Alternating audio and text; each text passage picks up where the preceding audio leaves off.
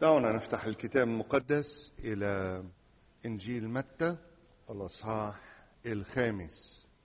إنجيل متى؟ أصحاح خمسة. سوف أقرأ أعداد قليلة نتحدث عنها بنعمة رب في هذا الصباح. يسوع يتكلم في العدد الثالث عشر ويقول أنتم ملح الأرض ولكن إن فسد الملح فبماذا يملح؟ لا يصلح بعد للشيء إلا لأن يطرح خارجا ويداس من الناس. أنتم نور العالم لا يمكن أن تخفى مدينة موضوعة على جبل ولا يوقدون سراجا ويضعونه تحت المكيال بل على المنارة. فيضيء لجميع الذين في البيت. فليضئ نوركم هكذا قدام الناس لكي يروا أعمالكم الحسنة ويمجدوا أباكم الذي في السماوات. آمين. ليبارك لنا رب تأملاتنا في هذا الصباح. طبعا نحن نتحدث في سلسلة عن أسئلة سألها يسوع. أسئلة سألها يسوع. وهنا يسوع في هذا النص يطرح سؤالا سؤالا مهما. يقول أنتم ملح الأرض؟ ولكن إن فسد الملح فبماذا يملح؟ يسوع يطرح هذا السؤال. وهذا طبعا بالنسبة لنا سؤال مهم سؤال مهم ومهم جدا. يقول الكتاب أن هذه جاءت بعد مطلع الموعظة على الجبل التطويبات التي تحدث فيها يسوع عن مسائل مهمة لكن مسائل تبقى في حيز النظريات. طوبى للمساكين في الروح. حلو كلام حلو. طوبى للحزانة طوبى للجياع والعطاش من أجل البر. كل هذه كل هذه مسائل مهمة لكن ينتقل المسيح في هذا النص من الحيز النظري أو المجرد إلى حيز عملي. عم يحكي عن شيء عملي في حياتنا عم بيقول يا جماعة هيدي كلها حلوة لكن تطبق عمليا بأن تكونوا ملح الأرض ملح الأرض. وبهالأعداد هيدي يلخص الرب دور المؤمن. شو دور المؤمن؟ التأثير التأثير. كيف يأثر في مجتمعه في حياته؟ أندرو ماري يحكى عن أندرو ماري الواعظ والكاتب المشهور. يقال إنه عاش حياة مقدسة لدرجة إنه اللي حواليه تأثروا منه بشكل غير معهود. خذوا أولاده مثلا. أولاده خمسة من ستة أبناء صاروا خدام للرب. أربعة من بناته تزوجنا خداما. عشر أحفاد صاروا خدام. 13 حفيد حفيد صاروا مرسلين. كله بسبب حياة هذا الرجل. مرة أجريت دراسة على حياة جوناثان أدواردز والنتيجة هي نفسها. التأثير عندما يكون الإنسان ملحا للأرض. الشاعر جون دان يقول ليس أحد منا جزيرة. ما حدا ولا رجل هو جزيرة في حد ذاته. مش عايشين لحالنا. نحن نؤثر في الآخرين. مرة الرئيس الأمريكي ويدرو ويلسون دخل لي صالون حلاقة بده يقص شعره. وهو عم بيخبر القصة. قال دخل شخص آخر. وأنا شعرت لما دخل هذا الشخص الآخر أن شخصا مهما دخل إلى صالون الحلاقة وجلس في كرسي بجانبي. كمان بده يقص شعره. الكلام الذي قاله هذا الرجل بالرغم من أنه لم يكن كلاما رفيع المستوى علمي لكن أظهر اهتمام هذا الزبون بالشخص الذي كان يهتم به. كان كلاما لطيفا رقيقا مهما. وبعدين من بعد الكلام الذي تكلمه هذا الشخص الآخر يقول الرئيس وودرو ويلسون اكتشفت أنني كنت جالس إلى جانب دي إل مودي دي إل مودي فحضرت خدمة تبشيرية في صالون الحلاقة. ثم ختم هذا ختم كلامه بهذا. قال شعرت عندما تركت المكان أنني تركت مكان عبادة. تركت مكان عبادة.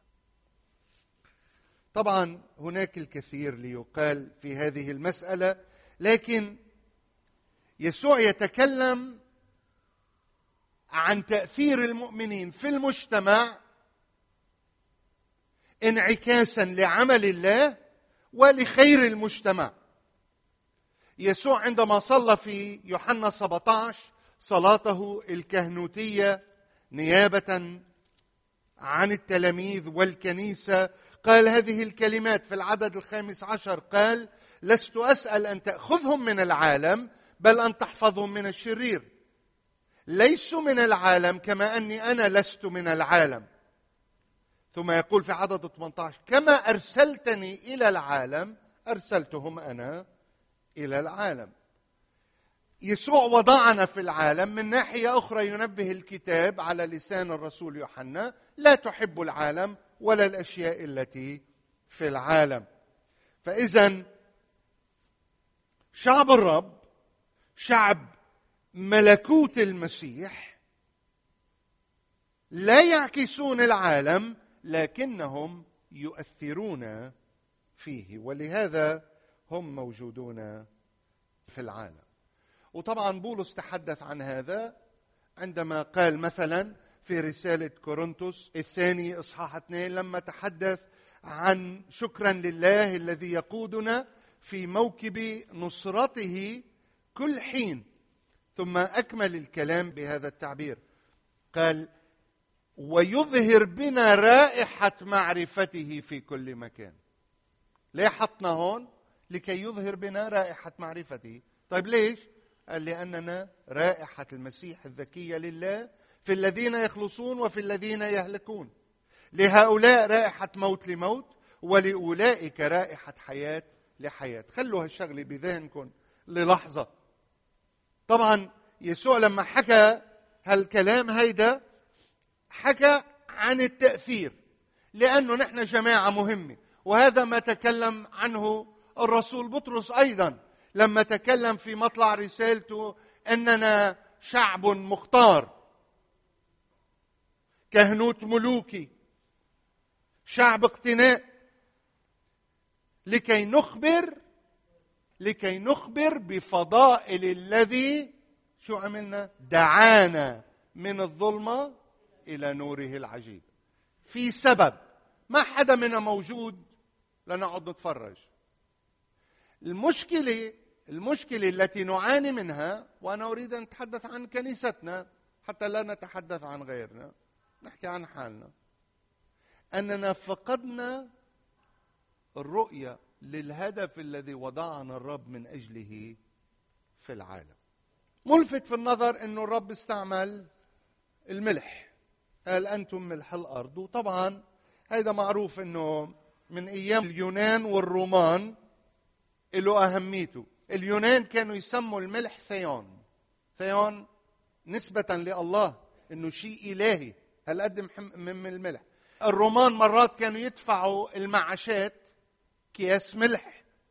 اكياس ملح. ومن هون في تعبير بالإنجليزي بيقولوا he's not worth his salt. إجا تعبير من دفع الثمن بالملح. إنه ما بيستاهل الملح اللي اخذه الشغل اللي عمله ما بيستاهل الملح اللي اخذه حتى الملح في مجتمعات كثيرة بما فيها مجتمعنا مرات بنحكي عن في بيناتنا خبز وملح. معناتها في صداقة في شراكة. حتى في الكتاب المقدس نقرأ عن الله يصنع عهدا مع شعبه. وشو بقول؟ بالملح. بالملح. إذا بترجعوا لسفر اللاويين أصحاح اثنين شو كانوا يحطوا على الذبائح؟ كانوا يحطوا ملح. بإصحاح اثنين عدد 13 يقول وكل قربان من تقادمك بالملح تملحه. فإذا كان حتى القربان يقرب إلى الرب بالملح. علامة شو؟ علامة هالعهد هيدا. بطبيعة الحال هذا يأتي بنا إلى المسألة الأولى أننا نعيش في عالم فاسد في فساد. قال إذا فسد الملح فبماذا يملح؟ والمقصود هنا أن فساد الملح يحرم من تصحيح فساد العالم. جي كامبل مورغان الواعظ المشهور قال يسوع نظر إلى الناس في ذلك اليوم رأى فسادهم تفسخ حياتهم في كل مرحلة وانكسارها وبسبب محبته للناس كان يعلم أنهم يحتاجون إلى شيء مهم جدا لكي يوقف هذا الفساد وهو الملح. ليش؟ لأنه بيعرف إنه العالم فاسد. هناك مضلين ومضلين بولس بيحكي. عالم فاسد. فإذا نحن نعلم أن هذا غطى تاريخ البشرية كلها. ولاحظوا مع التطور البشري كل مراحل الحضارات. دائما كانوا يعملوا شيء يقولوا هلأ الحياة بدها تصير أفضل. هلأ بدها تصير أحسن. امبارح كنا في سهرة كنا نتحدث عن الاختراعات التكنولوجية الجديدة. واحد الأشخاص قال لي أن الآيباد اختراع اخترعه الشيطان. تصور؟ ليه؟ لأنه طبعا له فوائد ولا شك بس بنفس الوقت كثيرون هم الناس الذين يستخدمون هذه الاختراعات للشر وصار الشر أكثر. صار الشر أكثر والجريمة أكثر. اليوم صباحا قرأت على الإنترنت في الأخبار أنهم أمسكوا رجلا على الطائرة. هلأ في شيء جديد بالطيارات؟ إنه حتى على الطيارات صار في إنترنت. تطلع على الطيارة ما بتنقطع. يعني بتضلك على اتصال بالعالم الخارجي بالإنترنت. فأمسكوا رجل البارحة وشاء أنه يتفرج من خلال الإنترنت على أفلام خليعة. أمسكوا به وأرسلوه إلى السجن. الناس بتظن إنه التكنولوجيا تقود العالم من حسن إلى أحسن. الاختراعات تقود العالم من حسن إلى أحسن. الثقافة تقود العالم من حسن إلى أحسن. لكن ولا مرة لاحظوا في كل تاريخ البشرية أن هذه التطورات قادت إلى تحسين علاقة الإنسان بالله. لا أذكر اسم عالم النفس الذي قال حسن أوضاع الإنسان يتحسن الإنسان. غير له أوضاعه حسن له أوضاعه وشوف كيف يتحسن. وكم كانت هذه النظرية مغلوطة. لأنه كل ما عم بيحسنوا وضع الإنسان كلما انجرف الإنسان نحو الخطية بسرعة وبشكل مدمر. بكل بساطة الإنسان يستخدم هذه الإمكانات لكي يخترع طرقا للفساد ويدمر نفسه. لما يسوع قال أنتم ما ترك مجال للشك قال أنتم ملح الأرض. ما في مجال للشك. في مسألتين في من أنتم وما يحتاج العالم. وضع العالم وضع فاسد. أنتم ملح الأرض. ولو كرهكم العالم ولو رفضكم العالم أنتم ملح الأرض. وبعدين تكلم بصيغة الجمع. يعني مش شخص واحد. لكن كل المؤمنين كل الكنيسة مدعوة لكي تكون ملحا للأرض ونورا للعالم طبعا في النص. والمسألة تتضمن مش بس أن نكون ملحا أن نفعل فعل الملح. الكينونة والفاعلية. كيف بكون إذا ما عملت؟ أنتم تفعلون إذا بدنا نحطها باللغة المبسطة أنتم تفعلون فعل الملح في العالم. أنتم ملح الأرض. اليوم طبعا أشخاص كثر يريدون أن يفكروا أن العالم وصل إلى قمة التطور قمة التقدم عندهم تفاؤل في مصير العالم. لكن عندما تنظرون ترون بكل بساطة صدق كلام الكتاب كرب أمم في حيرة. الناس ضايعة ما بيعرفوا خاصة في زمننا وفي هذه المنطقة بالذات. الناس لا تعلم ماذا يحصل. ما يحتاجون هو ما يقدم إنجيل يسوع المسيح. هذا الذي يفعل فعله يخترق يحفظ يغير ويعمل عمله في قلب الإنسان عمل الملح يحفظ من الخطية ويعطي رائحة أو طعما إذا بدكم للعالم يقدم فيه يسوع المسيح. في شخص كتب كتاب عدد فيه الأسباب التاريخية لماذا يقوم الإنجيليون المؤمنون يعني باهمال العالم اللي حوالينا. لا يكونون فيه ملحا حقيقيا. من جملة الأشياء لفتت لي نظري قال ليش المؤمنين ما بيهتموا بالعالم اللي حولهم؟ إنهم يكونوا ملح. قال اهتمام شديد في الخلافات اللاهوتية. يعني فلان ما بيآمن مثلي أنا ما بآمن مثله هذا يبعدني عنه لا أهتم به لا يهمني وضعه لا يهمني أن أكون ملحا له بعد عنه. مسألة أخرى إساءة تفسير النبوات التي تقول أنه في الأيام الأخيرة الأمور ستسوء على الأرض لدرجة أنه لا يهم أن أكون أنا ملحا لأن هذا لن يحسن شيئا على الإطلاق. شغلة ثالثه بيقول القناعه بأن الاهتمامات الاجتماعية هي مناقضة لاهتمامات الخلاص ورسالة الكنيسة. وبعد في سبب قال الاهتمام بالقداسة الروحية لدرجة أن البعض يظن أن السياسة مثلا أن يشارك مؤمن في عمل سياسي هو بالفعل مسألة وسخة عم بيوسخ حاله يعني. وطبعا كل هذه تتناقض مع تعليم الكتاب لدرجة لدرجة. ليش؟ لأنه اللي تبنوا هالرأي حرم المؤمنين من أن يكونوا ملحا فاعلا في الأرض. ملحا فاعلا في الأرض. طبعا بدي أحكي كثير بسرعة عن استخدامات الملح. مثلا كانوا يستخدموه كمادة للحفظ. مادة للحفظ.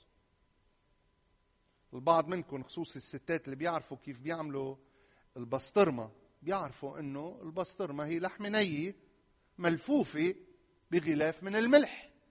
من الملح والملح يحفظها ويطبخها أيضا. فاذا الملح يعمل كمادة حافظة. وطبعا بالنسبة للمؤمنين هذه مسألة مهمة. عندما نكون ملح نحن نحفظ المجتمع نحفظ ذواتنا من الخطيه ومن العالم وإلى آخر السلسلة في هذا الموضوع. لا أريد أن أركز كثيرا على هذا لأن لي كلام آخر. وطبعا مسألة الحفظ تؤكد أن النظريه بأنه الإنسان المؤمن لازم ينفصل عن العالم نظرية سيئة. ما العالم بحاجة لحفظ. العالم فاسد بحاجة للحفظ. في واحد قال قال يعني عم بتقول هلأ إن لازم أنا أطلع من مرشة الملح وأتوزع. بس هيدا بيعني أول شيء ممكن أتوسخ وبعدين دوب وبعدين اختفي. مزبوط هيدا المطلوب. هيدا المطلوب. نطلع من مرشة الملح نتوزع ندوب ونختفي. وطبعا هيدا يلي بيعطي نكهة للطعام.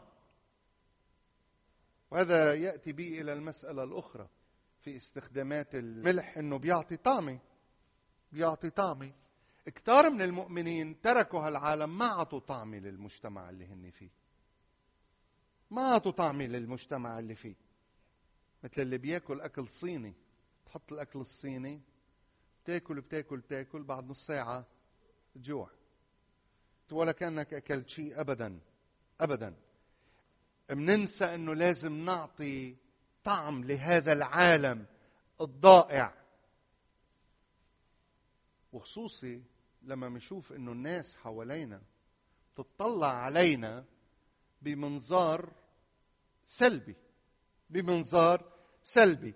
مثلا اوليفر ويندل هومز قال كان من الممكن أن أدخل سلك الكهنوت.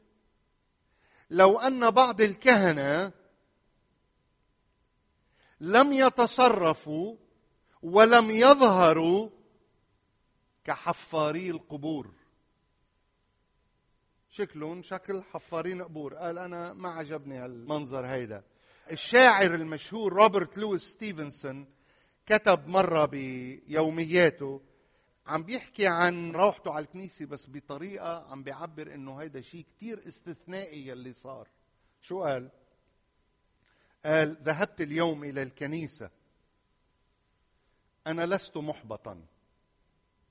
وكأنه الروحة على الكنيسة تحبط الناس. لكن هيديك المرة ثاقبت يعني أنه ليس محبطا. طبعا هذا لأن المؤمنين ليسوا رائحة طيبة رائحة حياة لحياة. الناس ما عم بتشوف فرق الناس ما عم تختبر هذا الفرق. هلأ مرات بيقول لك إنه طيب يا خي الملح إذا بدك تحطه بالجرح بيحرق. بيزعج. مزبوط مزبوط الملح بيزعج. لكن دور المؤمنين لا أن يتركوا العالم بل أن يكونوا في العالم أن يخزوا ضمير العالم أن يجعلوا العالم غير مرتاح في محضر إله قدوس. أنت بتكون بالعالم مش معناتها بتبطل. تقول أنا هيدا الجو مش جوي. لا كون موجود. لكن خلي الناس تشوف المسيح ظاهرا فيك مارتن لويد جونز قال قال إنه أكثر المؤرخين اتفقوا إنه ما أنقذ من دون شك إنجلترا من الثورة التي حصلت في فرنسا أو ثورة مثيلة للذي حصل في فرنسا في نهاية القرن الثامن عشر كان النهضة الإنجيلية نهضة الإيمان والبشارة. وطبعا الناس صاروا مؤمنين صاروا ينظرون إلى الحياة بطريقة أفضل وأنسب وصار تأثيرهم واضح بما في ذلك على القوانين التي سنها البرلمان. صار للمؤمنين دور. نحن هنا في هذه البلاد ليس لنا دور. نحن نعيش حياة اعتيادية جدا ونرفض أن يكون لنا دور في مواجهة ما يدل على فساد هذه البلاد. ما بنحكي شيء. مرة حكينا عن هالموضوع لما إحنا له وحكينا عن بعض المقالات يلي تكتب في الجرائد والمجلات للدلالة على هذا الفساد للتنبير على هذا الفساد للإشارة إليه. لكن هذه تبقى قليلة جدا. مقابل الفساد الذي نراه. ليش؟ لأنه نحن لسنا ملحا في هذا المجتمع. عايشين مبسوطين مع بعض بنيجي على الكنيسة مبسوطين لكن في المجتمع الخارجي لسنا ملحا في العالم. وهيدا طبعا له علاقة مباشرة بحياتنا الشخصية. بحياتنا الشخصية. يحكى عن فتاة اسكتلندية اسمها هيلين يوينغ. هذه صبية تجددت في اسكتلندا وقدمت حياتها للمسيح كرست حياتها تماما للمسيح. عندما توفيت في سن 22 يقال أن اسكتلندا كلها بكت. كانت تتوقع أن تخدم الرب كمرسلة في أوروبا. وصارت تتكلم اللغة الروسية بطلاقة لكن لم تحقق حلمها. لم يكن عندها مواهب معينة مثل الكلام أو الكتابة. لم تسافر بعيدا عن بيتها لكن عندما توفيت كانت قد ربحت المئات للمسيح. عدة مرسلين بكوها لأنهم عرفوا أنها كانت تصلي لأجلهم كل يوم عندما قرأوا يومياتها. وجدوا أنها كانت تصلي بانتظام لأكثر من 300 مرسل بالاسم. يحكى أنها عندما كانت تمشي في شوارع المدينة إن كان أحد يتكلم أو يخبر قصة كلماتها أو مضمونها مزعج كان يتوقف عن الكلام. إن كان الناس يتذمرون عندما تأتي هذه الفتاة كانوا يتوقفون عن التذمر. عندما ذهبت إلى جامعة غلاسكو يقول أحدهم أنها تركت رائحة المسيح في كل مكان ذهبت إليه. هذا المقصود بالطعم. لما بتروح لمحل ناس بتعرف أنك للمسيح. وطبعا من أهم مفاعيل الملح أنه يخلق العطش. يخلق العطش. يخلق العطش. لعل المسيح كان يفكر في إنه في وجودنا كملح في العالم هذا سيتسبب الناس أن يسألوا أنا أريد أن أعرف أكثر. أريد أن أصير هكذا. أريد أن أتعلم أكثر عن هذا المسيح. لا أدري إن كنت أخبرتكم هذه القصة من قبل لكن كنت أعظ منذ بضع سنوات في إحدى الكنائس هون ببيروت. وصعدت إلى المنبر كانت ملاحظاتي أمامي وبدي أحكي أظن كنت بدي أوعظ من المزامير. لكن كل جو الخدمة ترانيم والقراءات الأخرى كلها كان يتحدث عن المسيح. وشعرت الحقيقة بثقل في قلبي أنه يجب أن أغير الموضوع أن أتحدث عن يسوع. وهذا ما فعلت. ما بينما كانوا خلصوا كنت جمعت أفكاري وتكلمت وعظت عن يسوع. في نهاية الاجتماع كنت عم سلم على الناس برا وإجا شاب بده يسلم علي الراعي اللي واقف حدي قال لي هيدا كان المسؤول العسكري في أحد الأحزاب معروف إنه أكبر أزعر بالمنطقة. فانا قلت الله يستر ربما قايل لي شي شغلة غلط حكي لي شي غلط. اجى سلم علي قال بدي أحكيك. قلنا له خير. فبعد ما سلمنا على الإخوة ذهبت إلى غرفة جانبية لكي يتكلم اليه لما قعد الدموع في عينيه قال لي أنا بدي يسوع يلي أنت حكيت عنه هلأ. قال لي أنا بعرف عن يسوع بس بدي يسوع يلي حكيت عنه هلأ. هذا ما يطلب الرب منا أن نخلق في العالم عطشا ليسوع المسيح. تتذكروا كان في حكينا الأحد الماضي عن ثلاث أعياد مهمة كان يذهب فيها الشعب إلى أورشليم. كان يذهب في عيد الفصح وعيد الخمسين وعيد المظال ثلاث مرات. بعيد المظال كانت العادة أن يذهب الكهنة إلى بركة سلوام في كل يوم ويحملوا جرار كبيرة معبأة بالماء تسكب تسكب على المذبح في الهيكل. وفي اليوم الأخير من العيد سبعة أيام هو في اليوم السابع كانوا يفعلون ذلك سبع مرات. يسكبون الماء على الذبيحة. وفي ذلك اليوم من العيد كان اليوم الذي وقف فيه يسوع وقال إن عطش أحد فليأتي. إن عطش أحد. سد العطش ليس بماء بركة سلوام. ليأتي إلي. ليأتي إلي. وهذه هي مهمتنا. أن نخلق العطش في الناس لكي يسألوا. دلني على المسيح. قل لي عن يسوع. خبرني عن يسوع.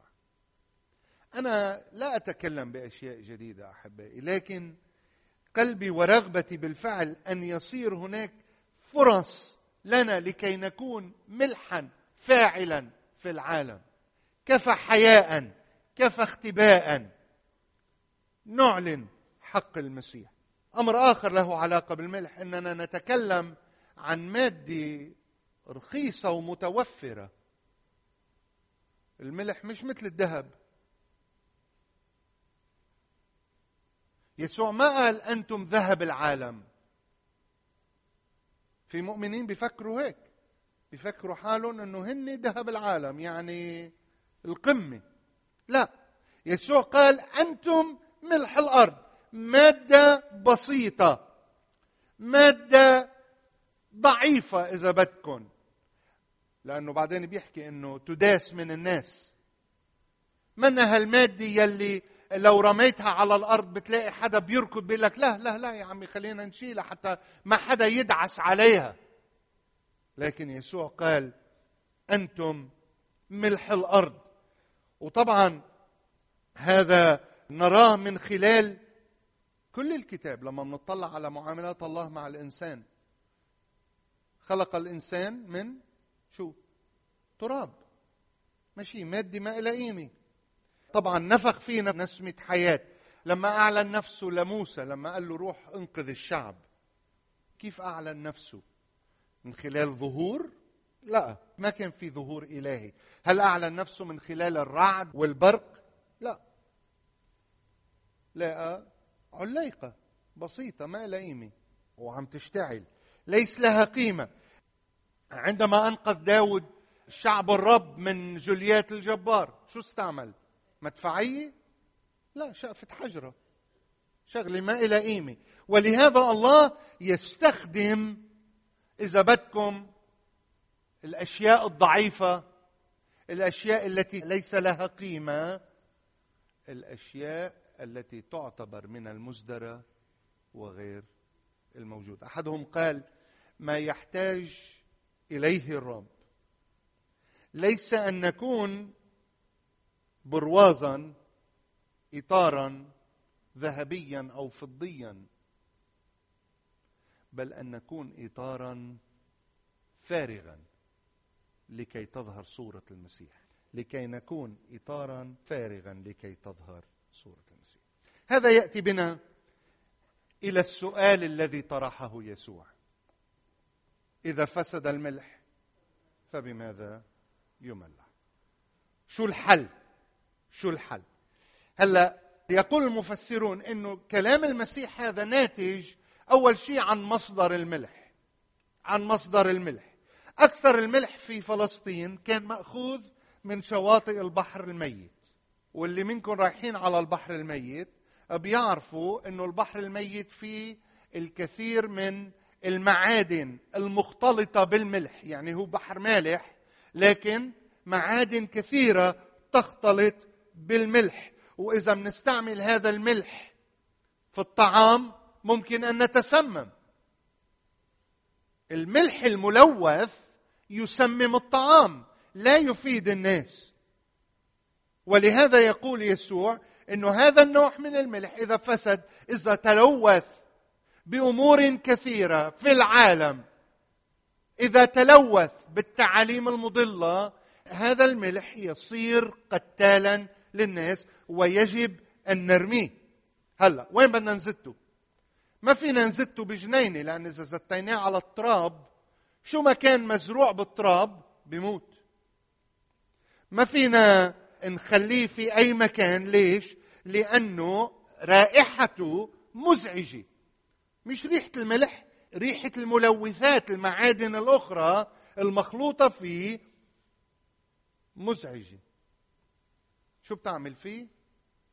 بتزته على الطريق. والناس بتدعس عليه. ومع الوقت بدوب بالطريق.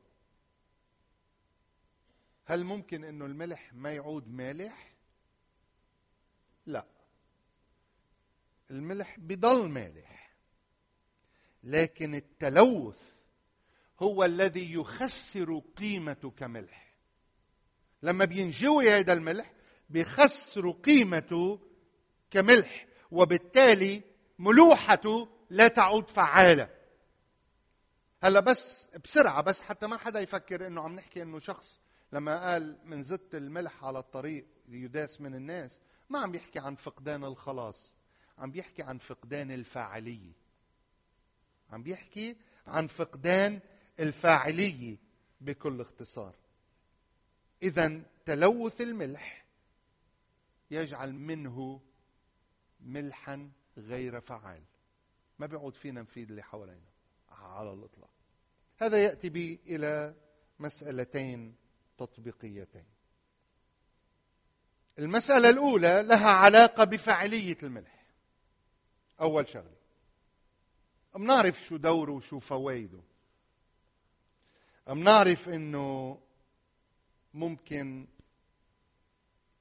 يوخذ لما بتحطه على جرح لما بتحكي ضد شيء خطأ. لكن المشكلة في الملح أيضا أنه عندما يبقى داخلنا هذا يتسبب بشو؟ بالنفخة. بصير الجسم يعبي مي. من شان هيك لما الواحد بيعرق لما بيعمل مجهود جسدي بيعرق هالملح اللي بيطلع منه هيدا بخفف من انتفاخ الجسم بالماء. وانتفاخ الجسم بالماء يقود إلى الضرر والمرض وربما الموت. فإذا ما فيك تخلي الملح لحالك. الملح لازم يطلع منك. هذه أول مسألة.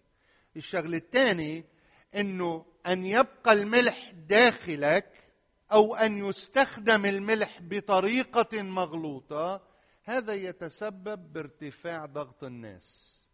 مشان هيك في ناس ما بتحب المؤمنين وبتبعد عن المؤمنين وبترفض لما بتيجي تحكيهم عن مسائل الإيمان. طلع لهم ضغطهم. ليه؟ لأنه الملح يستخدم بطريقة مغلوطة وعادة بيكون الدوز كبير. الملح باعتدال مفيد. لكن لما بدك تجرب تملح كثير بيطلع ضغط الناس. وبالتالي العالم يحتاج الملح لكن يحتاج بطريقة مدروسة كتابية. المسألة الثانية يلي عم بيحكي عنها في السؤال يسوع. طيب إذا فسد الملح فبماذا يملح؟ هذا يعني أن يسوع يتكلم عن مصادر أخرى للملح. العالم بحاجة للملح. فإن كنت لا تجد الملح من المصدر الصحيح والحقيقي أنت ستفتش أو العالم سيفتش على الملح من مصادر أخرى.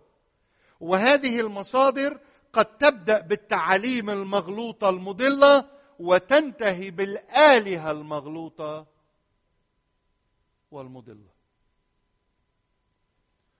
عندي مقال على الكمبيوتر. نهاية ديانة في ديانة شي محل بالهند بالنيبال بهذيك المناطق. قال من أسبوعين مات آخر راهب بيآمن بهالديانة وبيقوم بطقوسها خلصت الديانة في إيمان حقيقي ينتهي هيك؟ إذا كنا بدنا نتصرف على أساس أننا لسنا ملحا حقيقيا هذه ستكون النتيجة على الأقل من منظارنا البشري. طبعا الرب لا يترك نفسه من دون شاهد. لكن من منظارنا البشري لما بنفقد ملوحتنا في العالم سننتهي. سننتهي. والبرهان على هالكلام مشان هيك بتشوفوا كنائس كثيرة تقفل أبوابها وفي كنايس كثيرة تحولت متاحف. وكنائس تحولت دور عبادة لديانات أخرى. ليه؟ لأن هذه الكنائس في الأماكن الموجودة فيها لم تعد ملحا يملح الأرض. فإذا العالم إذا نحن ما أعطيناه ملح بده يفتش على ملح من مكان آخر. النتيجة النهائية شو؟ شو هم المسيح من أن نكون ملحا ختمها من بعد ما قال أنتم نور العالم. قال لكي يمجدوا أباكم الذي في السماوات. الهدف مش الملح. ليه؟ لأنه قلنا الملح مادة بسيطة رخيصة. فعاليتها فعلا هي عندما تذوب وتختفي. البعض منكم اللي بيطبخ برش ملح بتشوفهم أول ما ترشهم شوي تخلطهم دابوا واختفوا ما بتعود تشوف الملح. تستطعم لكن ما بتشوف. الهدف مجد الرب. مجد الرب. هذا بردنا للكلام اللي حكيناه من يومين إنه همنا إن الناس تعرف إنه الرب جلس ويجلس ملكا. إلى الأبد. الناس تمجد الله تسبح الله تعظم الله تعطيه مكانته الحقيقية ليعطينا الرب فهما في كل شيء. آمين. خلينا نحن رؤوسنا لكي نصلي.